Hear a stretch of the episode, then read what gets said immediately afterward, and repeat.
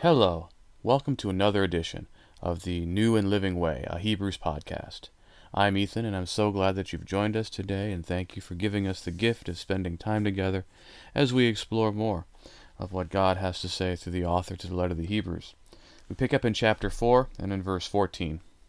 Since then we have a great high priest who has passed through the heavens, Jesus, the Son of God, let us hold fast our confession.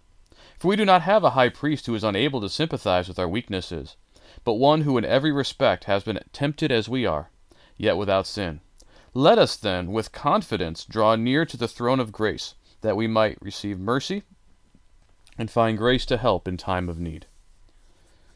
Uh, talking about the Hebrews letter, a lot has been said about its structure.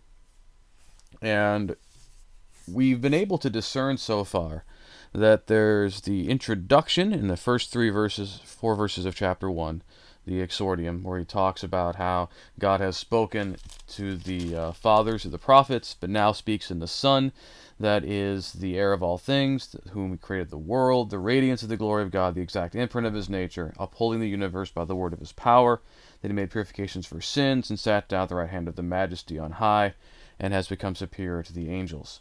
And that kind of anchors everything that follows.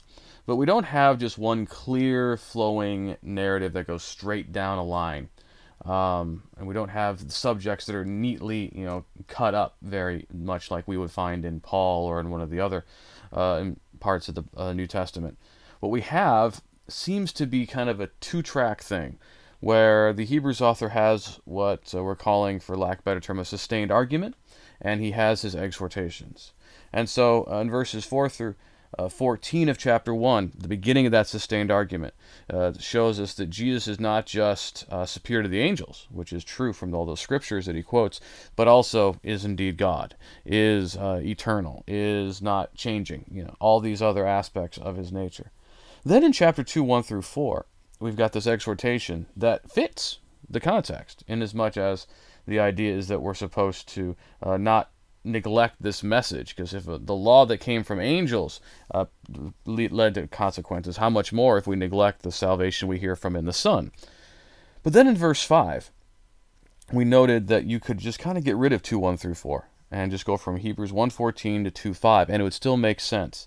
Talks about angels uh, that that God has not subjected the world to come to them, but to the one who is like the Son of Man from Psalm 8. And then in, in the rest of chapter 2, uh, the Hebrews author uh, does a, a, wonderful job of, of showing how Jesus had to become fully human and fully partook of, of, of human nature uh, in order to redeem mankind. So in chapter 1, in the sustained argument, Jesus is God. In chapter 2 of the sustained argument, Jesus is fully man.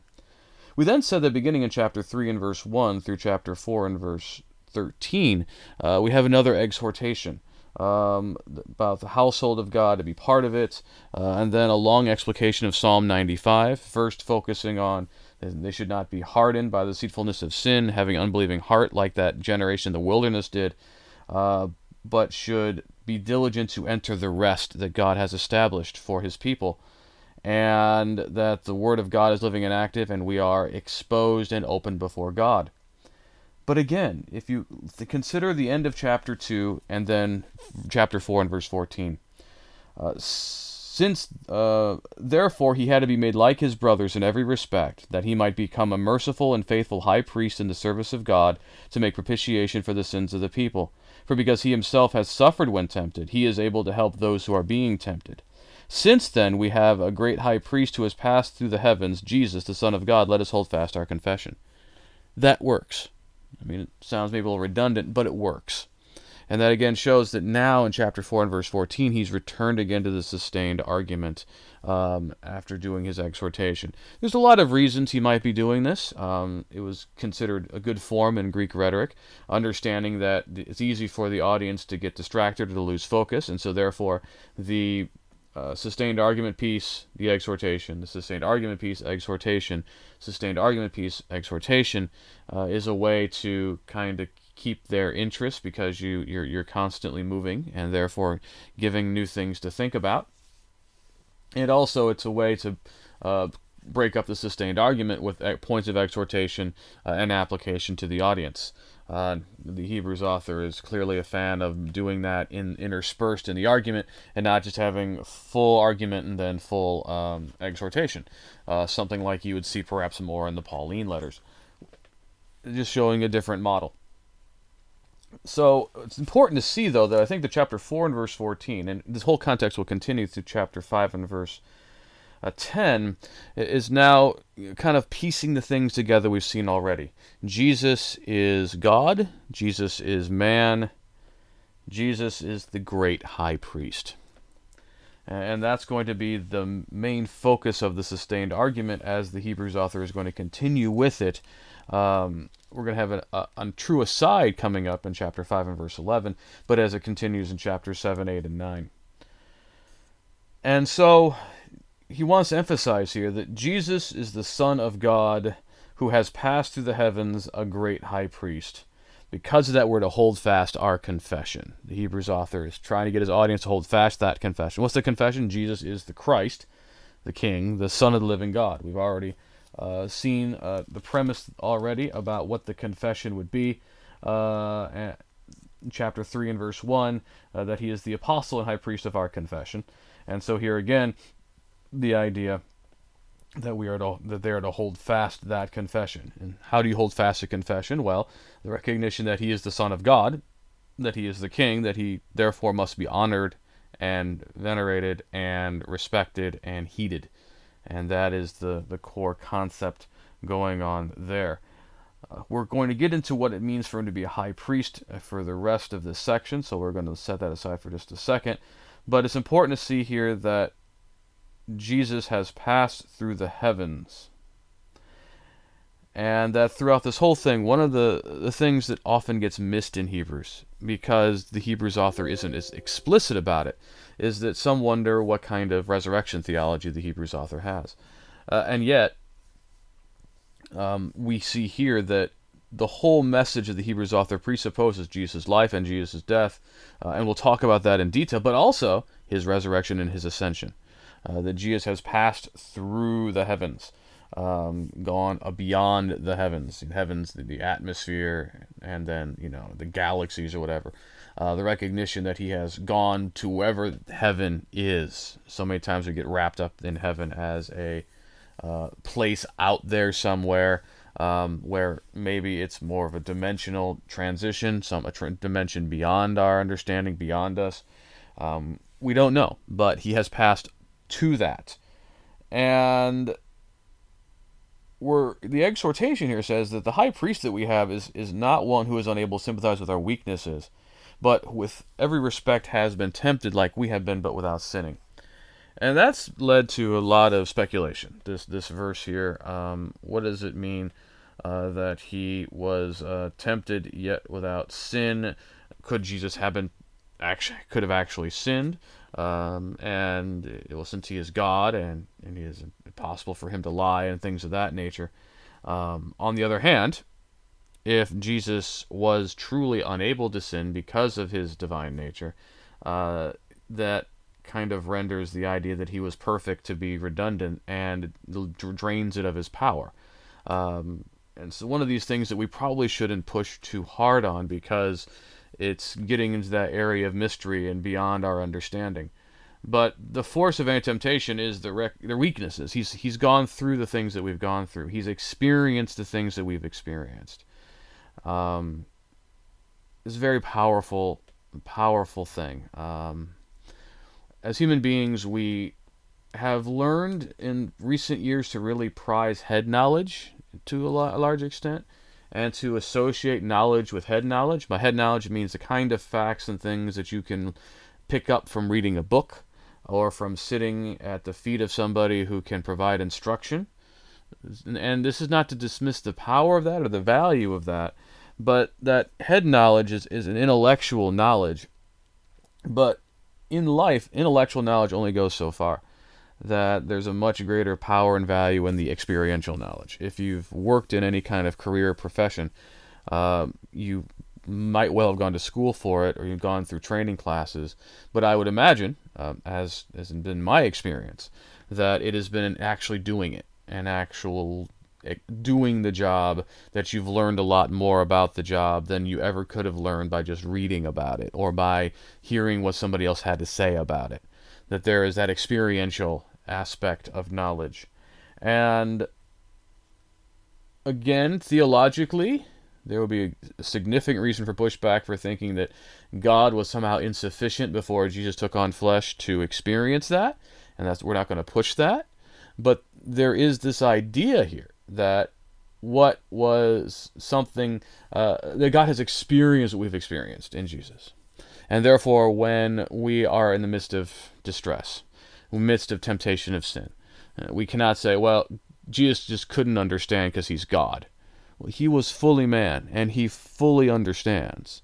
He has gone through that. He understands where we are. He can sympathize with where we're at. And that's a very powerful message to this Hebrews audience who might be feeling weary and thinking that they have gone and experienced these things and and how can how could God understand? Well, God understands in Jesus. Uh, it also shows that the temptations don't force us into sin. This is one of those really uh, challenging things to kind of nuance. That we all sin and fall short of the glory of God. So everybody is going to sin at some point.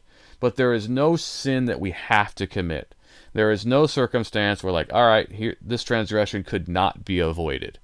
The idea is that at the same time, we're all going to fall prey to temptation at some point. But as Jesus shows us, you can be tempted in, in various aspects and yet not sin. And we need to be careful about absolutizing the point here. Um, did Jesus experience the particular temptations and challenges that women endure that men may not endure to the same degree? Obviously not. Uh, did could Jesus ever be tempted to commit uh, adultery in the strictest sense? Um, since he was never married, but it was its you know maybe he went through some kind of sexual temptation uh, that is some kind of lust or something. We don't know. Uh, to start getting into the weeds about individual sins and and well, Jesus couldn't identify with this particular sin because he never reached old age or any kind of number of things is to, to kind of really uh, miss the point of the Hebrews author. Uh, the point is that he has gone through the experience of humanity. He has suffered with humanity. He has gone through the humiliation and the degradation, the suffering that humanity goes through and therefore we can have full confidence that when we pray, when we speak, when we feel alone, that Jesus can understand, because Jesus has done, been there and done that. And that's why we can draw near to the throne of grace with confidence to receive mercy and find grace uh, to help in time of need, because Jesus has gone before us. Jesus is advocating for us, and that's really part of the reason why he's saying here why uh, it's so important that Jesus has passed through to the heavens. You know, why isn't Jesus right in front of us right now? Uh, wouldn't it be a lot easier for us to say, hey, Jesus is in Jerusalem, let's go ask him about this? Or, you know, we can tell that Jesus is Lord and King because 2,000 years later he's still there in Jerusalem. Um, but that's missing the point that part of this plan of God was not just that he would live and die and be raised in power, but that he would ascend, that he would reign over the heavens and the earth. And to do that, he has to be in heaven. And he has to be on the throne of God. But that also means that he is at the right hand of God interceding for us in Romans 8. And so that's a very powerful thing. And that's why we have the boldness to pray to him. And we should have that boldness. We shouldn't, you know, shrink back.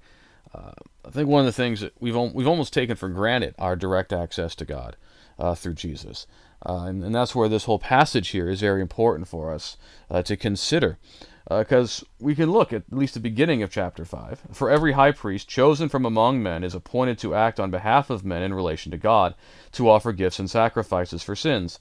He can deal gently with the ignorant and wayward, since he himself is beset with weakness. Because of this, he is obligated to offer sacrifice for his own sins, just as he does for those of the people. And no one takes this honor for himself, but only when called by God, just as Aaron was. This very beginning section, and really, uh, the whole section, chapter 5, 1 through 10, um, is a full section, uh, and you have a, a chiastic pattern. Uh, we see here uh, talking about the nature of the high priest on earth. Uh, we're going to see uh, all of the things mentioned here are now going to be addressed in, in reverse order uh, in chapter in verses 5 through 10 as it relates to Jesus. So this part is about high priests chosen by men, uh, chosen from among men. So this is talking about human high priests. We're supposed to think here of Aaron. And what does the Hebrew author want us to see about the nature of a high priesthood? Well, high priest comes from uh, humans to offer gifts and sacrifices. So many times we get so stuck on the sin offering. And the sin offering is there, it's important, it's a major part of the high priest's job. But when you look at Leviticus, there's a lot more going on than just sin offering.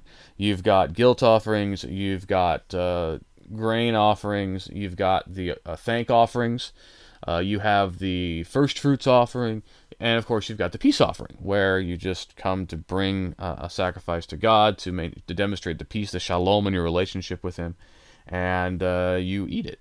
But in all these things, the high priest is there, and the high priest is the one who advocates for the people before God. He stands there between God and the people. He is appointed of men. He's, he doesn't select that honor for himself. He is uh, called to do it. And he can deal with the people because he's also human. You know, he has been set aside for holiness, right? He's he's not supposed to touch uh, dead things or unclean things. He's supposed to maintain uh, distance from, from from any form of impurity because he communicates holiness because of who he is and the holiness imbued in his role. And yet he is weak himself. He has to offer sins for, I mean, forgive uh, an offering for sin for himself before he can offer uh, the sacrifice for the forgiveness of the sins of the people. And so uh, he's got a very important role, which also means that the people never have direct access to God. They're expecting this kind of mediatorial function. And so they're always one step removed. And so it's very hard for us to get into that mentality where we feel like we're always one step removed from the standing before God because we're so used to just having that standing before God. But the Hebrews audience, uh, even if they are coming out of the Gentiles, I mean, they're Jewish Christians, and certainly based upon their experience in uh, un- under the law, they were used to having this mediation and used to being at this point of remove and this distance. But even if they had come among the Gentiles, uh, Gentiles were in the same position where all of these pagan temples had priests, and there was a, a mediation level there. So this was just kind of the common framework of the time that you've got this mediatorial position, which means that you are a step removed from the divinity. Um, so there's that distance there that the Hebrews author is trying to show. We now have this high priest who is uh, ideal, and we can see in, in, our next podcast when we get into verses 5 through 10 and, and perhaps following how that that high priest is Jesus because he is, of course, both God and man. He is the ultimate mediator, as Paul will put it in 1 Timothy chapter 2 and verse 5, because he is the human Christ Jesus, who is yet God and the Son of God. And so that's how that puts him in that perfect position to mediate between God and between man, and the means by which we get this access. And so when at the end of chapter, I mean, this is really hard to break up at all. In chapter 4, verse 14 through chapter 5 and verse 10, uh, it's very tightly, coherently argued, where he's actually kind of front loaded his, his conclusion. Uh, the conclusion of this matter is really verses 4, uh, 414 through uh, 16. We have this high priest, he sympathizes with us. Uh, we can therefore draw uh, to the throne of grace with confidence. And then he explains the nature of the high priest according to man. He's going to explain the high priest according to what we see in Jesus, which really reinforces that conclusion. Uh, that's why we can stand before God. We have this access now because Jesus is in heaven. Jesus is God. Jesus is man. Jesus has paid the price. Jesus can sympathize with us, and that is to bring give us confidence that we can stand before God. God wants to hear our prayers. God wants to strengthen and sustain us. God wants to build that relationship with us there's always that tension between the recognition that God is holy and hallowed be his name and he is he is terrifying and yet that we are called to come in to maintain much greater relational unity with Him. And the Hebrews author really wants his audience to, to draw near, to, to, to come, and to, to get the benefits that come with that because he can see they're pulling away. And that pulling away is very dangerous for them. All right, so we're right in the middle of the section. Uh, we'll again address it next time, if the Lord wills, and may the Lord bless and keep you until that time.